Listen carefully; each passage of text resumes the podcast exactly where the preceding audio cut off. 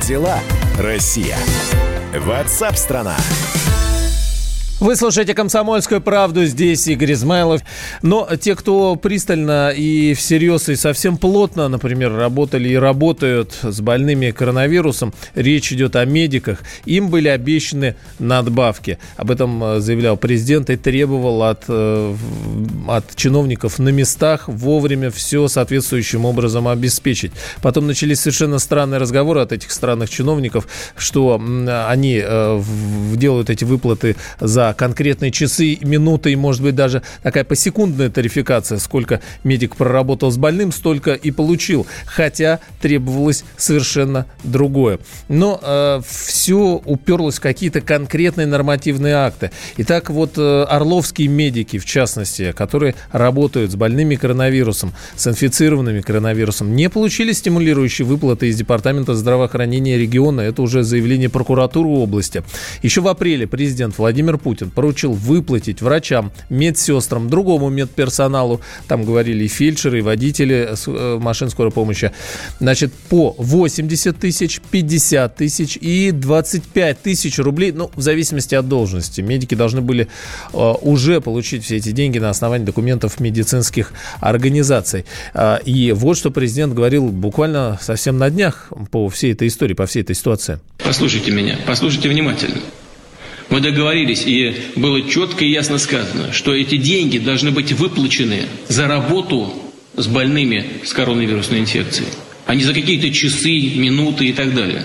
Были названы конкретные сроки и конкретные цифры этих платежей. В начале следующей недели предметно обсудим, подведем итоги по всем субъектам федерации. Я хочу это подчеркнуть, по всем без исключения. Как выполнено это поручение. Ну вот, э, в частности, журналист Станислав Натанзон э, решил разобраться в этой истории. И, как об этом ранее говорили, все упирается в документы. Значит, э, пока, например, Мишустин находится на самоизоляции, правительство Российской Федерации, федеральное правительство, выпустило два документа за номерами 415 и 484, причем, как отмечает Резон Натанзон, ни одно из них и не называется о выплатах медработникам. А речь идет об установлении правил межбюджетных трансфертов для дальнейших выплат медикам. Потому что по очень сложной форме какая-то часть переезжает из федерального бюджета на места, далее добавляет регионы и так далее. Но выясняется, э, значит, в одном из э, постановлений, 415, например, э, действительно все разъясняется, что кто сколько получает. Врачи 80% там, от их среднего дохода за 9 месяцев прошлого года, средний медперсонал 40, младший 20 и так далее. По стационарам идет, врачам вообще, например, в стационарах стопроцентная надбавка должна быть. Но, значит, вот в этом постановлении, в одной из статей, есть конкретная, э, конкретная надпись, ну, конкретное выражение, предложение, что доплачивать надо, цитата, за фактически отработанное время. И здесь перед чиновниками дилемма, э, потому что, ну, если они нарушат постановление, придет тот же прокурор и скажет, почему, собственно, что за отсебятина вы тратите бюджетные деньги. А с другой стороны, э, было сказано, и президент говорил, и требовал, чтобы выплатили все как полагается. Есть и второе постановление, постановление, там уже действительно разъясняется 80, 50 и 25 тысяч, это вот 484 постановление, но пишет Натанзон, так плотно оно напичкано минными полями, что прочитав его, региональный чиновник просто захочет повеситься, потому что понять невозможно. И не очень по... дальше, значит, есть фраза о том, что работники, непосредственно участвующие в оказании медицинской помощи гражданам, у которых выявлена новая коронавирусная инфекция. А, скорая помощь везет больного, она не знает, ОРВИ она везет, коронавирус она везет, водитель скорой помощи тем более этого не знает. Участвует он в этой ситуации или не участвует? Положена ему выплата или не положена? Он фактически отработал время, полчаса провез или два часа, или нет? Вот все эти вопросы не разъяснены, и возникает вопрос. С нами на связи Семен Гальперин, президент Лиги защиты врачей. Семен Николаевич, здравствуйте. Добрый день. А что на все это скажете, кроме, ну, понятно, что э, э бюрокра... бюрократизм головного мозга, он вот сыграл свою роль здесь? Э, на самом деле все не так сложно. И постановления, они имеют прямое действие, и выступление президента они достаточно ясно все, разъясни, э, все объяснили, да, и порядок этих выплат, он достаточно четкий. Э, дело в том, что вот сейчас действительно э, со всех регионов к нам, кстати, в Лигу поступают жалобы, что вот мы работаем по факту с коронавирусными больными, а нам вроде бы как не положено, потому что нет документа, который бы подтверждал эту работу. Э, на самом деле все достаточно просто. Значит, э, есть э, порядок перевода медработников на другую должность. Да? И в учреждениях, которые перепрофилированы на работу с коронавирусной инфекцией, там медики, врачи, средний медперсонал, младший медперсонал показ, подписывают дополнительное соглашение о работе с коронавирусными больными. Вот. Проблема была изначально в том, что в этом соглашении э, не указываются доплаты, которые э, обязаны выдать э, медработникам за эту работу. Вот. Мы уже выступали что, с требованием, чтобы в это дополнительное соглашение включались именно эти суммы, да, от 80 тысяч, да, и, там, да, и так далее. Вот. Э, и тогда там все было ясно. Ну, и Но, Семен Николаевич, подождите, а да. а вот там та же скорая помощь, э, может а, быть, я эм, расскажу. стационары, поликлиники, Значит, да? Да. Ага. Проблема в том, что вот те, кто не фактически не перепрофилирован и приказом главного врача не переведен на другую работу, да, они вот сейчас по факту работают с этим, но э, за это никакую доплату не получают. Я вам скажу, что на самом деле э, с юридической стороны, вообще с э, точки зрения закона, есть достаточно простое объяснение. Те, кто сталкиваются по ходу работы с больными с коронавирусом, вот если врач, допустим, сидит на приеме, к нему пришел больной, и подозрев... он подозревает, что это пациент с коронавирусом, или, под... или скорая помощь приехала на вызов, и она подозревает, что это инфицированный больной. Так. Они по закону не имеют права с ним работать. Они не имеют права самостоятельно оказывать ему помощь. Они обязаны тут же вызвать на себя э, тех, кто перепрофилирован. Понимаете? Есть положение, и в каждой клинике это известно, что врач, который подозревает, что к нему пришел больной с коронавирусом, он не должен с ним работать. Он должен его либо отправить домой и дать ему телефон, э, по которому больной должен связаться, в отделении. Если Понятно. Семен Николаевич, смотрите, мы, да. это прям вот э, детали, действительно нюансы, которые которые, наверное, должны были бы быть учтены. Вот сейчас, после того, как президент еще раз сказал, и уже все обратили, и прокуратура подключилась, э, Следственный комитет будет возбуждать дела, изменится ситуация? А, я не знаю, как изменится. Все зависит действительно от политической воли. Я надеюсь, что сейчас действительно Следственный комитет и прокуратура решит такие вопросы, потому что вот э, те случаи, которые мы наблюдали, да, скажем, в Нижнем Новгороде, когда местный министр открыто оскорбил, э, значит, врачей, которые возмущались невыплатой их им этих добавок, да, и, значит, назвал их провокаторами и так далее. Вот, ну, я думаю, что такие люди не должны оставаться на своих должностях. Вот если будет разбор этих дел показательный, да, или, скажем, в Санкт-Петербурге, там выступление губернатора, который там заставлял врачей доказывать, э, значит, что они заразились на работе, да, и даже там э, доказывать, что умерли в результате работы, а не по дороге на работу заразились. Спасибо, Семен вот Николаевич. Если эти да, чиновники я... будут наказаны, тогда будет измениться что-то. Спасибо. Я думаю, что здесь и врачи, которые уже стали записывать видео даже с, с обращением, тоже, э, тоже ну, не будут отключаться, конечно, от этой ситуации. И все будет доведено до конца. Продолжим через несколько мгновений. Сигарета самодельная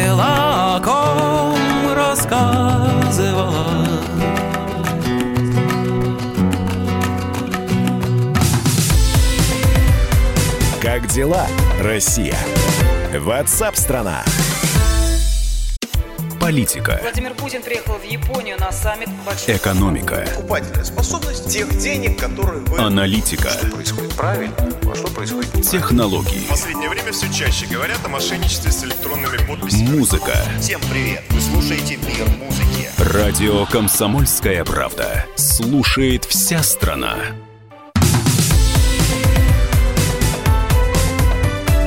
Как дела, Россия? Ватсап-страна! Вы слушаете «Комсомольскую правду». Здесь Игорь Измайлов. Погода у нас наша уральская прохладная, пишет нам Константин. Нам тут жара не нужна, мы больше привыкли к холоду. Но Константин летом готовится к осени и длинной зиме, поднимает иммунитет, что сейчас, кстати, актуально. Э, сажает э, в грядки будущий урожай овощей. Ну, в общем, занят делом. Здесь у нас в ближайшие дни обещают метеорологи э, ветры, прохладу, холод. Ну и, в общем, как-то пока предстоящей неделе в плане погоды радовать не будет. Но зато появляется некоторая ясность э, в связи с предстоящими летними, с предстоящей летней кампанией по поступлению в вузы. Несмотря на самоизоляцию, министерства профильные работают, занимаются, планируют и э, уже всерьез подходят к началу выпускных и, соответственно, вступительных экзаменов. И вот министр высшего образования и науки Валерий Фальков здесь у нас сегодня в эксклюзивном интервью радио «Комсомольской правде» много чего рассказал. Ну вот, в частности, он и рассказал рассказал, как будет проходить приемная кампания, предстоящая вузы. Значит, 77% вузов 77, абсолютно большинство, сохранили защиту дипломов и государственный экзамен. Это уже история, э, касающаяся самих вузов. Давайте подробнее послушаем Валерий Фальков, министр высшего образования и науки. 77% вузов сохранили и государственные экзамены, и защиту выпускных квалификационных работ. Но 23% пошли по другому пути, они оставили только защиту дипломов как единственную форму государственной итоговой аттестации. Что касается специальной системы идентификации личности и контроля удаленного за тем, как студенты сдают, то это один из вызовов, с которым, мне кажется, практически все вузы уже справились. Вот это действительно самая интересная история, что не было подмен никаких там, чтобы сам человек сдавал, не списывал, ну и так далее. Далее, что касается э, бюджетных мест в вузов, э, вопрос, который многих беспокоит, бюджетных мест будет больше, обещает министр с каждым годом их все-таки становится больше. Ну а со следующего года будет уже существенное увеличение ежегодное до 2024 года. На это уже есть соответствующие бюджетные средства, они заложены и определено количество мест. По платным, по стоимости обучения на следующий год, э, с учетом всех обстоятельств, наиболее оптимальное решение, которое поддержали большинство абсолютно университетов, мы обсуждали его с Президиумом Российского союза ректоров, и такое решение приняли коллегиальное университеты, о сохранении стоимости облучения на уровне 2019 года.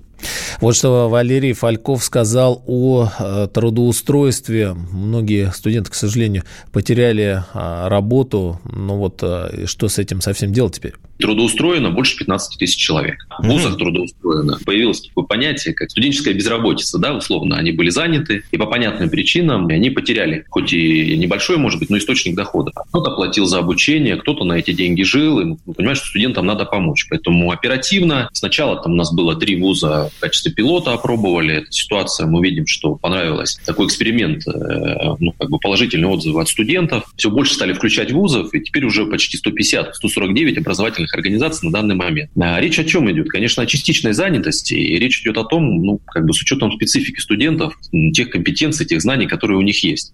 Это, там, допустим, работа цифровыми ассистентами, работа консультантами-психологами, помощь, э, допустим, реализация образовательных программ для населения, курсы иностранного языка, помощь подготовки школьникам к экзаменам, ну и так далее, и так далее.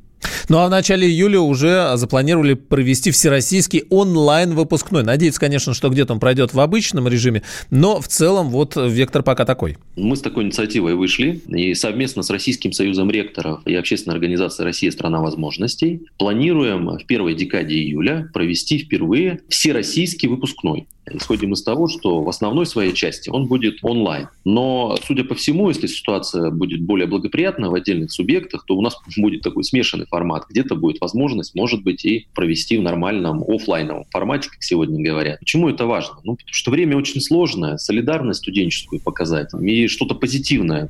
С нами на связи Игорь Аримаренко, ректор МГПУ, бывший заместитель министра образования России. Игорь Михайлович, здравствуйте. Добрый день. Московский городской педагогический университет, да, все верно? Да, э, Смотрите, как интересно. Вы и ректор, и э, бывший, как бывший замминистра, знаете, что называется, все изнутри. Какие сложности в связи с пандемией, вот как это все скомканно получилось, сейчас э, стоят и перед вами, как работниками образования, приемными комиссиями, перед студентами, где могут возникнуть какие-то прям неприятные вещи?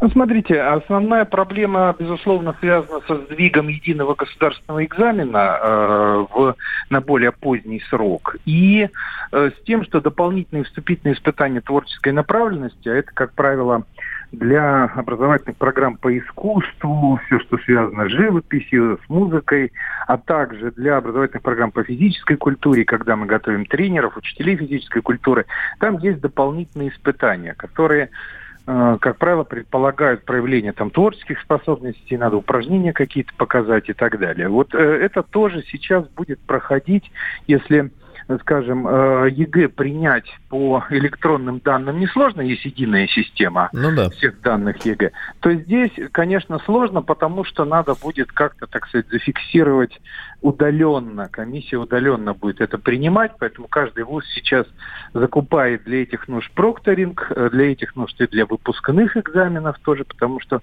выпускные экзамены и сдача курсовых этих выпускных квалификационных работ, дипломные защиты, они все тоже пойдут через прокторинг, то есть через систему, когда студент сдает удаленно, а, но при этом комиссия смотрит и отслеживает, не списывает ли он там, так сказать, не подсказывает ли ему кто-то. Как это можно отследить? Ну, просто технически интересно. Ну, У вот него второй экран может стоять. Называется прокторинг. Есть как бы система там фиксации э, того, не бегают ли глаза, не подглядывает ли Кошмар какой. Так Да, есть такие вот штуки. Но это, если говорить вот о приемной кампании, это вот все-таки совсем небольшое число специальностей через это пойдет. Э, значит, именно вот искусство и все, что. Игорь Михайлович, а, а вот смотрите, с выпускными действительно человек должен, э, ну, подтвердить, да, все-таки итоговые, э, подвести черту, это и понятно. Со вступительным, почему не, не провести, ну, какой-нибудь, я не знаю, корректно ли слово, амнистия, да, ну, все, кто хочет всех принять без этих вступительных, первый семестр все равно покажет, кто, кто работает, кто не работает. Да, такие вообще модели есть в некоторых странах, когда записываются куда угодно абсолютно. Да? Значит, но в чем здесь проблема? Проблема в том, что часть выпускников может пойти на ну, вот такие самые как бы раскрученные, популярные. Представьте, все выпускники России подают свои заявления в МГУ. Вот. И МГУ по этой логике должно их всех принять, а потом, значит, спустя первый семестр... Ну да, перегрузка получится система. Да, вот, вот тут не срабатывает. То есть это вот во Франции работает, установилось за несколько э, десятков лет, даже сотен, можно сказать, лет, когда еще э, э, первый Парижский университет ну, появляться да. Сорбона. Спасибо. Вот, но, да. да, а у нас вот э, приходится все же какое-то испытание устанавливать. Спасибо, Игорь Михайлович. Будем надеяться, система справится с этим. Э, вызов в каком-то смысле, но и, э, может, он тем и интересен, что какие-то новые решения найдутся. Игорь Римаренко, ректор МГПУ, бывший замминистра образования России. Продолжим э, после новостей.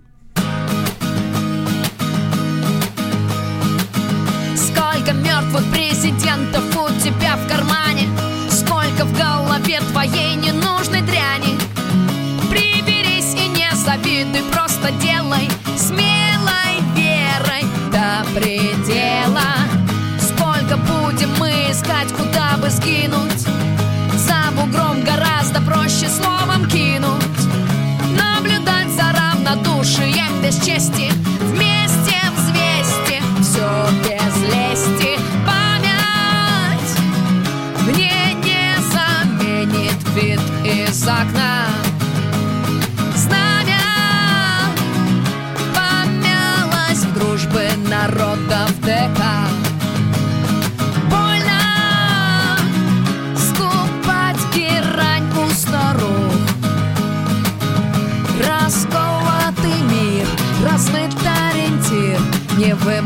выбраться замкнутый круг Сколько будем злиться мы на тех, кто выше? Все равно твое ворчание не услышат. Помоги тому, кто справа или слева. Меньше гнева из-за дела. Сколько за столом обиженных и грубых. Сколько заказать за них молитв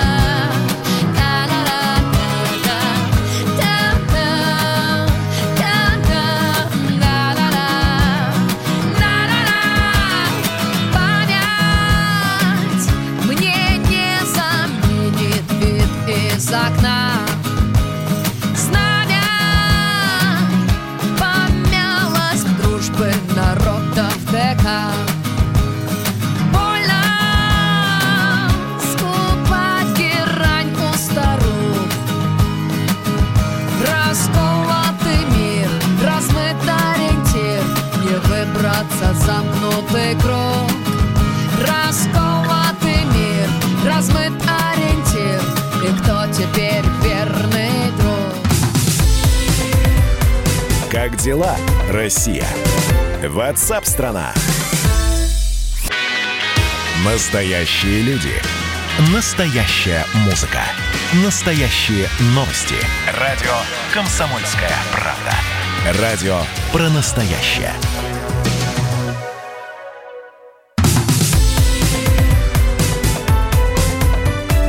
Как дела, Россия? Ватсап-страна!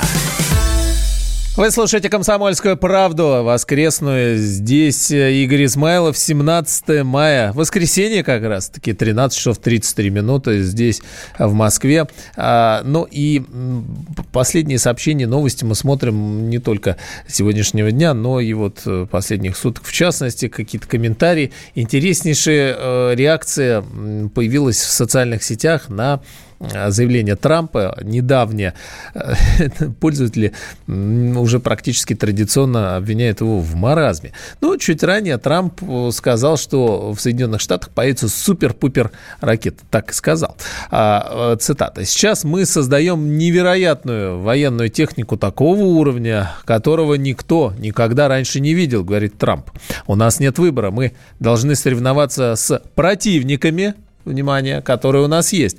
У нас есть то, что я называю супер-пупер ракета. Она в 17 раз быстрее, э, ну, сказал Трамп, имея в виду российские и китайские аналоги, 17 раз быстрее скорости звука, скорости света и скорости Трампа. Но в Пентагоне не смогли прокомментировать э, его заявление о создании супер-пупер ракеты. Я могу переадресовать ваш вопрос обратно в Белый дом, говорит официальный представитель Пентагона. У меня, то есть у него никакой информации нет. Как-то так. Ну, здесь стоит э, сказать о заявлении нашего президента э, о том, что Россия владеет оружием, которого нет ни у кого в мире. А Владимир Путин говорит, что высокотехнологичное вооружение появилось в нашей стране благодаря развитой науке. А, Ну и вот, э, в частности, высокотехнологичное вооружение, которого вообще ни у кого, не то что аналогов, ну, даже близко не стоят. Как-то, как-то вот так. С нами на связи сейчас Виктор Бронец, военный обозреватель «Комсомольской правды». Дорогая редакция. Виктор Николаевич, приветствую вас, здравствуйте. Добрый день, здравствуйте. Давайте начнем с Трампа. Во-первых, даже прежде чем пу- супер-пупер ракета, обратили внимание, что он э, прямо упомя- упомянул слово противники применительно Да. к России и Соединенным Штатам. Это э, такое как бы выражение вскользь, ну вот как сейчас принято сказал, сказал, или все-таки, ну он должностное лицо, верховный главнокомандующий? Ну, у них э, такая стилистика, э, в отличие от нашей либеральной и сладенькой, которую мы называем то партнерами, то друзьями, то коллегами. У, у Трампа более э, жесткая стилистика и совершенно понятно, что он имеет, и он оговорился, имеет в виду Россию и Китай. Но я здесь сразу должен говорить, что да, Китай занимается гиперзвуком, но его скорость и скорости его гиперзвуковых китайских ракет пока не сопоставимы с нашими. Позвольте я приведу конкретные цифры. А, а, однажды вице-премьер Юрий Борисов, э, давая интервью или комментируя запуски наших гиперзвуковых ракет, проговорился о сенсации. Он сказал, что во время испытаний одна из наших гиперзвуковых ракет показала скорость, внимания, которая не существует в мире. 27 махов, то есть быстрее 27 э, скоростей звука. Ну, давайте сразу начнем, что такое мах. Это э, ракета преодолевает за одну секунду 340 метров, чтобы вы понимали. А теперь легким движением компьютера, там, э, щитов деревянных берем нашу ракету, э, которая летает 27 скоростей звука, Аймах говорит, что она, американская ракета будет летать э, в, э, в 17 раз быстрее. Ну, вот эти люди, которые, хотя и назвали президента США маразматиком в, в этой части, они были э, недалеко от истины, потому что если верить расчетам Трампа, то тогда э, ракета должна летать э, с, бешеной скоростью, которая вообще не, не, не, не существует не существует в мире. Я попутно хочу заметить, что мы внимательно, наша разведка, наша наука внимательно наблюдает за испытанием гиперзвука в Америке, которая значительно отстает от нас. Американцы раньше нас начали испытывать гиперзвуковые ракеты, наверное, лет на 20. Сейчас мы ушли далеко вперед, и даже сами э, ученые Соединенных Штатов Америки сказали, чтобы э, выполнить ту задачу, а он как Хрущев поставил задачу перед своими учеными догнать и перегнать Соединенные Штаты Америки, так вот им на это потребуется, ну вы знаете, ну в лучшем случае 15 лет, ну а, а там может быть и все 50.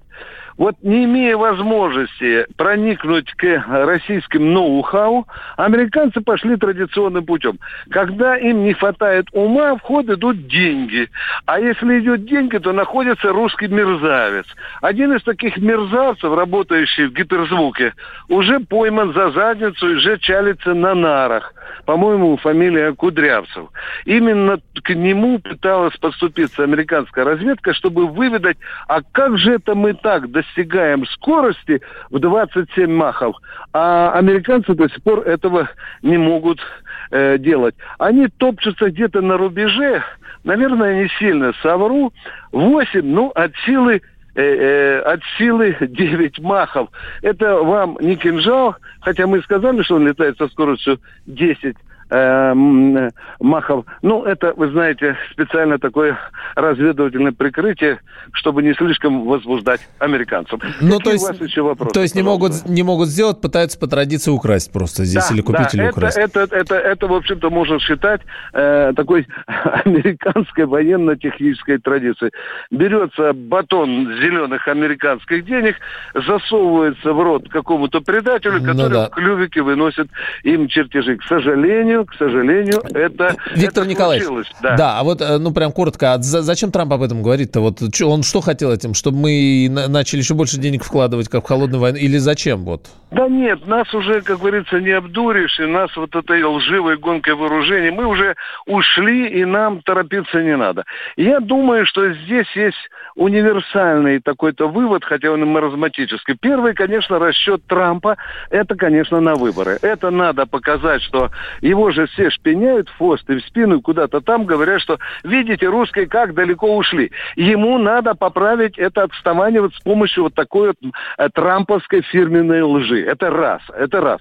Во-вторых, ему надо потрафить своему генералитету, который стонет и ноет от того, что мало, действительно мало денег, видите, русские mm-hmm. ушли, давайте отваливайте нам больше денег. Хотя я попутно замечу, американский бюджет вообще чемпион мира во все века. 700 да, Да, 26 фантастические. миллиардов, внимание, миллиардов. Наш военный бюджет в 10-11 эм, раз меньше, если переводить. Виктор Николаевич, э, да. это действительно большой отдельный Да. вопрос. Американские военные, там э, применительно к ним называют такие, есть такие выражения, как глубины государства, но это отдельно. Я, знаете, Да. что хотел вас еще спросить? Э, История с э, онлайн-бессмертным э, полком, которая прошла здесь у нас, и мерзавцами, которые вынесли портрет Гитлера, Следственный комитет Да. их, к счастью, нашел. А, Давайте послушаем, вот что э, Андрей Шабанов. Не хочется как бы им слово, ну вот просто э, Давайте, как они это давайте. объясняют, да? Давайте, Я да. разместил фотографию Адольфа Гитлера в какой-то там рамочке в онлайн-акции «Бессмертный полк». И я этого не отрицаю. Это степ, но степ со смыслом, потому что я не признаю то, что превратили вот эту дату в какой-то пафос и в какую-то ерунду обесценили. То есть то, что сейчас называется победобесие, превратилось в какую-то ерунду, которая как раз больше похожа на тот фашизм, который декламировал в свое время нацистский режим Гитлера или какие-то другие ксенофобские, э, шовинистические режимы. Мгм. Ну что? Алло. Мы с вами не- неоднократно, да, про вот, э, как они это называют, по- победобесие говорили, а он здесь это называет степ со смыслом. А, я вот, знаете, чего просто подумал? Здесь понятно все, и хочет, чтобы Следственный комитет свое слово сказал. А вот э, в этом году, к счастью, у нас еще будет и празднование Дня Победы, и м, аппарат, и бессмертный полк пройдет в привычном оффлайн формате. А, если эти мерзавцы выйдут вот э, со своим стебом со смыслом тру- туда, а, как, как этого не допустить? Ведь, ну, видимо, очевидно было, что рано или поздно мы с этим столкнемся, к сожалению. Чтобы их Дорогой, там не, не печально для них это не закончилось там. Да, дорогой мой человек, вы абсолютно правы. Э, Формы мерзопакостного нападения на нашу победу, они со стороны так называемого либерального общества с каждым годом разнообразятся. Я уже не хочу приводить постыднейшие факты, когда наши русские мальчики, видимо, такие как Коля Суренгоя, писают на вечные огни, жарят сосиски.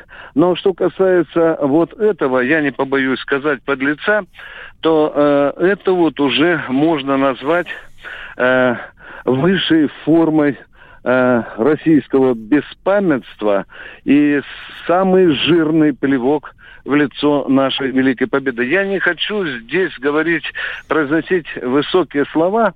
Я не исключаю, что еще кому-то э, не нравится, как мы отмечаем наш самый священный праздник. Но, тем не менее, люди не доходят до вот таких маразматических э, форм э, протеста. Вы знаете, о чем я подумал? Да, мы уже там приняли закон о том, что нельзя, э, в общем-то, подвергать сомнению нашу великую победу, но мы, кажется, что мы гаечки закрутили пока слишком слабо.